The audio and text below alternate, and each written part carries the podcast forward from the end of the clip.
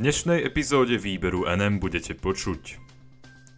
Situácia s individuálnou pastoráciou vyzerá sľubne, vidí to tak predseda konferencie biskupov Slovenska. Slovensko sa zúčastnilo samitu, na ktorom sa Európa dohodla na pomoci s vakcináciou.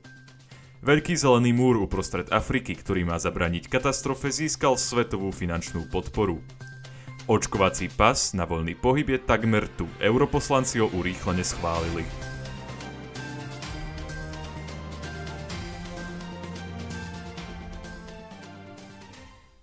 Situácia s individuálnou pastoráciou vyzerá sľubne. Vidí to tak predseda konferencie biskupov Slovenska. Predseda konferencie biskupov Slovenska Stanislav Zvolenský uviedol, že sa v ňom prebrala nádej ohľadom otázky individuálnej pastorácie veriacich v období pandémie. Ako informovala tlačová agentúra Slovenskej republiky, nádej v ňom podľa jeho vlastných slov vzbudila ochota o tomto probléme diskutovať, ktorú pocítil zo strany povereného ministra zdravotníctva Eduarda Hegera. Zvolenský o Hegerovej ochote povedal – Samozrejme, dúfam, že nezostane len pri slovách, ale že aspoň individuálna pastorácia dostane na Slovensku čo najskôr legálnu garanciu a polícia prestane zatvárať naše kostoly otvorené pre súkromnú návštevu veriacich. Ocenil zároveň to, že túto tému v diskusných reláciách vyťahol predseda Národnej rady Slovenskej republiky Boris Kolár. Ku koncu marca predseda konferencie biskupov Slovenska napísal otvorený list – ktorom otvorene kritizoval prístup vlády k požiadavkám cirkvy. Písal v ňom napríklad Výkonná moc v krajine obmedzila náboženskú slobodu neprimeraným spôsobom. Kým lekári a vedci v konzíliách majú pre legitímne prejavy náboženskej slobody aj vo výnimočnom stave pochopenie, tieto sa pravdepodobne stali predmetom na výmenu pri politických súbojoch. Ignorovanie zásadných požiadaviek cirkvy sa však stalo neudržateľné je zbytočné rozoberať, pod akým tlakom sme celé mesiace, od ľudí, ktorí si žiadajú aspoň najzákladnejšiu duchovnú starostlivosť. Takú, ktorá sa jednoducho nedá poskytnúť cez televízor. Tíšime, upokojujeme, zmierňujeme, kde sa dá. Nesieme zodpovednosť za veriacich a nechceme dopustiť, aby ich ohrozilo brachiálne vynútenie obmedzení. Dôrazne však nesúhlasíme s nadmerným zasahovaním štátu do náboženského života v krajine a sme presvedčení, že dochádza k neadekvátnemu obmedzeniu náboženskej slobody, ktorá má byť v príslušnej miere rešpektovaná aj vo výnimočnom stave. Chceli sme sa vyhnúť sporom a dúfali sme v ústretovosť štátu.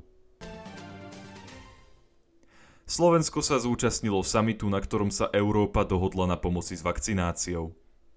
Slovenský premiér po skončení prvého dňa samitu, ktorý sa skladal z dvoch dní rokovania, informoval o tom, že sa lídry krajín dohodli na hľadaní riešení pre členské štáty, ktoré sú postihnuté výpadkami vakcín proti ochoreniu COVID-19. Informovala o tom tlačová agentúra Slovenskej republiky. Hlavnou témou, ktorej sa počas stretnutia venovali hlavy členských krajín Európskej únie, bola koronavírusová pandémia – špecificky problémy s vakcináciou. Premiér Slovenskej republiky uviedol Čelíme porušeniam dodávateľských zmluv zo strany farmaceutických spoločností, pre ktoré sa rozdiely v podiele zaočkovaných občanov medzi členskými štátmi stále viac prehlbujú. A to aj v závislosti od toho, ako si krajiny vyskladali svoje portfólia vakcín. Získali sme na samite podporu pre nájdenie riešenia pre členské štáty, ktoré sú najviac postihnuté výpadkami dodávok vakcín. Medzi také patrí aj Slovensko. Ďalšiu prácu na plánovaní konečnej verzie korekčného mechanizmu lídry krajín prenechali výboru stálych predstaviteľov v Bruseli, čo je výbor zložený z veľvyslancov daných krajín. Premiéry a prezidenti európskych krajín podľa premiéra Matoviča podporili aktivitu Európskej komisie, ktorá chce pomocou svojich nástrojov obmedziť export vakcín vyrobených v krajinách Európskej únie do takých krajín, kde je miera zaočkovania vyššia ako v krajinách Európskej únie.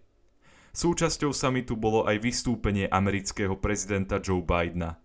Rozprával o perspektívnosti spolupráce medzi Európskou úniou a Spojenými štátmi americkými. Naposledy sa takéto stretnutie konalo pred 11 rokmi, keď sa európsky lídry stretli s Barackom Obamom. Premiér Slovenskej republiky sa vyjadril. Slovenská republika oceňuje záväzok USA k návratu do sveta, ktorý je založený na multilateralizme. Transatlantická spolupráca je kľúčová pri erózii demokracie či boji proti klimatickým zmenám. Spoluprácu však treba rovnako rozvíjať aj pri výrobe a distribúcii vakcín. Lídry Európskej únie okrem iného počas samitu ocenili pozitívne signály z Turecka súvisiace so zmiernením napätia v oblasti východného Stredomoria. Veľký zelený múr uprostred Afriky, ktorý má zabraniť katastrofe, získal svetovú finančnú podporu. Televízia CNN informovala o zaujímavom pláne, s ktorým Africká únia prišla už v roku 2007, no až teraz naň získala dostatočnú finančnú podporu. Ide o koncept zeleného pásu, ktorý by dokázal uprostred Afriky zabrániť katastrofe, ktorá by pripravila množstvo ľudí o živobytie.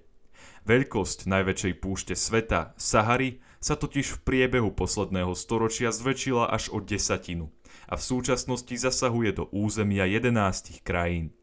Najviac postihnutou oblasťou je región Sahel. Ide o polosuchý región, ktorý slúži ako nárazníková zóna medzi púšťou a menej nehostinným prostredím. Zväčšovanie Sahary región Sahel poškodilo vo viacerých oblastiach – v tejto oblasti sa znížilo množstvo vody, ubudlo v nej rastlín a zároveň sa zhoršila kvalita pôdy. Posledný bod je pravdepodobne najničivejší. Podľa údajov Organizácie spojených národov je totiž od tejto pôdy závislých približne 135 miliónov ľudí. Africká únia o probléme rozširujúcej sa Sahary vedela už dlho a v roku 2007 prišla s nápadom, ktorý by mohol tento problém aspoň čiastočne zmierniť. Pod Saharou sa mal postaviť veľký zelený múr tvorený zo stromov, trávnatých porastov a iných rastlín. Toto ambiciózne dielo malo byť 8000 km dlhé a 15 km široké. Tamojšie vlády ale nemali dostatok financií na to, aby mohli tento projekt zrealizovať. To sa zmenilo v roku 2021, keď do tejto oblasti dorazila finančná injekcia vo výške 14 miliárd dolárov od Francúzska, Svetovej banky a ďalších darcov. Ide o takmer polovicu všetkých nákladov, ktoré budú musieť byť na realizáciu projektu minuté. Elvis Paul Tangem, koordinátor projektu, povedal Trvalo nám 10 rokov, kým sme krajiny nasmerovali do našej stratégie. Teraz však už máme základy – Videli sme, čo nefungovalo a čo sa osvedčilo a sme na ceste dosiahnuť náš cieľ. Očkovací pas na voľný pohyb je takmer tu. Europoslanci ho urýchlene schválili. Poslanci Európskeho parlamentu sa podľa tlačovej agentúry Slovenskej republiky dohodli na tom, že urýchlia legislatívne schvaľovanie digitálneho zeleného pasu, ktorý je známy aj ako COVID pas. Ten by mal najneskôr na konci júna zabezpečiť voľný a bezpečný pohyb občanov po krajinách Európskej únie.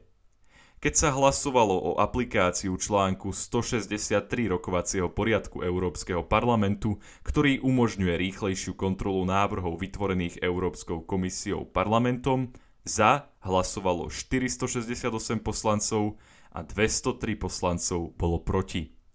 Pred hlasovaním ešte prebehla rozpráva na túto tému, ktorá potvrdila, že väčšina poslancov podporuje rýchle zavedenie takéhoto dokladu. S jeho návrhom prišla Európska komisia v polovici marca tohto roku a opisuje ho ako elektronický alebo papierový preukaz, ktorý nesie informáciu o tom, že jeho vlastník bol zaočkovaný proti ochoreniu COVID-19, má negatívny výsledok testu na toto ochorenie alebo sa z neho zotavil. Počas rozpravy bola zdôraznená aj potreba zachovania ochrany osobných údajov nositeľov takéhoto preukazu a zároveň to, aby neboli nezaočkované osoby neopodstatnene diskriminované. V apríli bude Európsky parlament o tejto téme rokovať s Radou Európskej únie. Ďakujem vám za to, že ste si vypočuli tohto týždňové vydanie výberu NM a dúfam, že sa budeme počuť aj budúci týždeň. Do počutia.